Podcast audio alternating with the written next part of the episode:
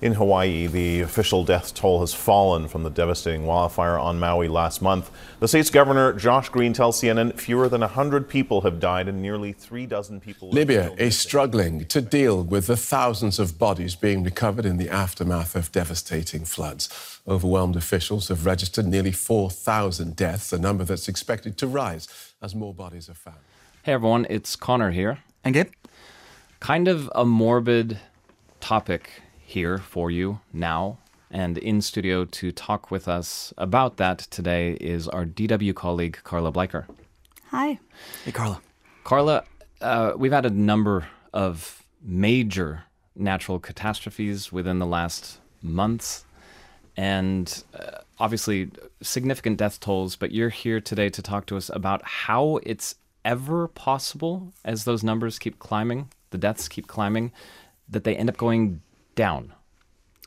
That's right. Um, in both the Maui wildfire and in the floods in Libya, authorities have actually adjusted those those death toll numbers down significantly. M- meaning that they found what DNA or some some kind of marker from more bodies than they thought? Or I mean, how do you how do you make that mistake and say that there are more bodies than there actually are? It's uh, I was surprised too, but what I've learned is that that is actually not unusual um, at all. So, in, in the first day after such disasters, of course, you know the numbers keep going up and up and up because you um, you get to areas that you maybe previously haven't been able to access, or you you find what uh, what you think might be uh, more more remains from more bodies. Well, and also, I'm I guess is that pessimism when I see you know, a few thousand confirmed dead and let's say that same number missing, my assumption is typically if is that the missing are probably also gone, that they've that they've died as well.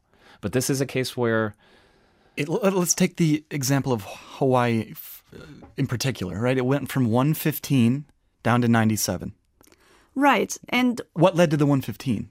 What what they say is at least right? So it's at least 115 was what they first or what they eventually landed at and now they've adjusted it to at least 97 so numbers might still change a little bit um, but what happened was the fire mostly just left charred remains right? So not not whole bodies. So experts went in and they collected all the remains that they could find. Um, and in, in many cases, they collected remains that were kind of close together, um, but they initially assumed they were from two different people.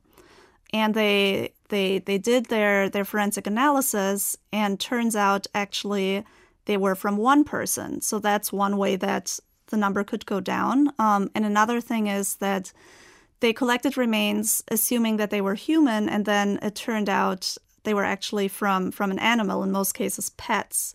And so that's another way they um, another reason they had to adjust that number downward. When no fingerprints can be found and no teeth can be found so the only thing that forensic scientists have to go with is dna can dna break down?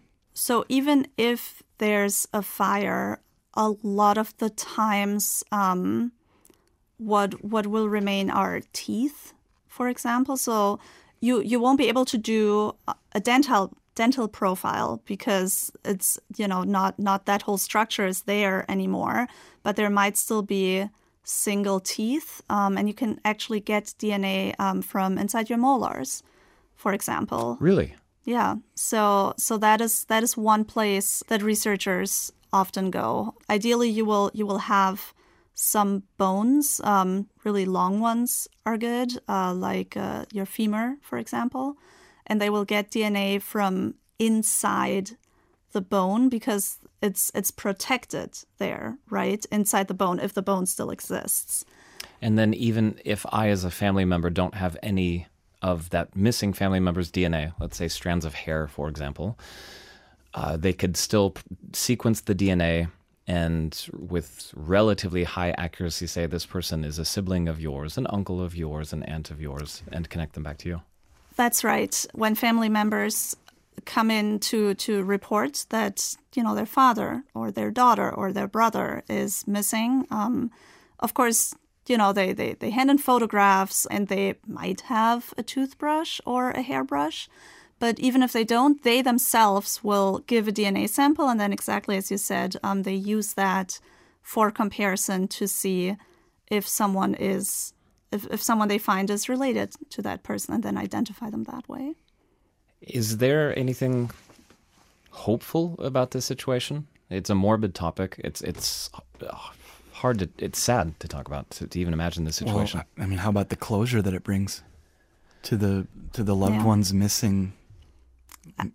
Absolutely. Different forensic experts that, that I've talked to, they said, sure, many of these stories don't have happy endings, but it is so important for the relatives to to get that closure. So to get the information that yes, uh, we found your daughter's remains, and eventually it can take a very long time. In the case of the uh, the tsunami, um, just to identify those people who had died in Thailand, which was one of, I think, 14 countries where people had died, uh, took almost 12 months.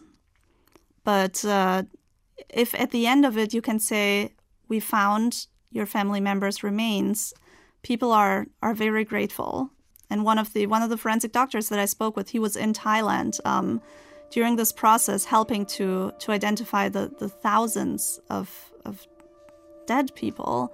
And he said on the plane back, family members came up to him and were saying, We are so grateful. Thank you for identifying my child. Thank you for identifying my father, my brother, because this way I at least have something to take home and bury.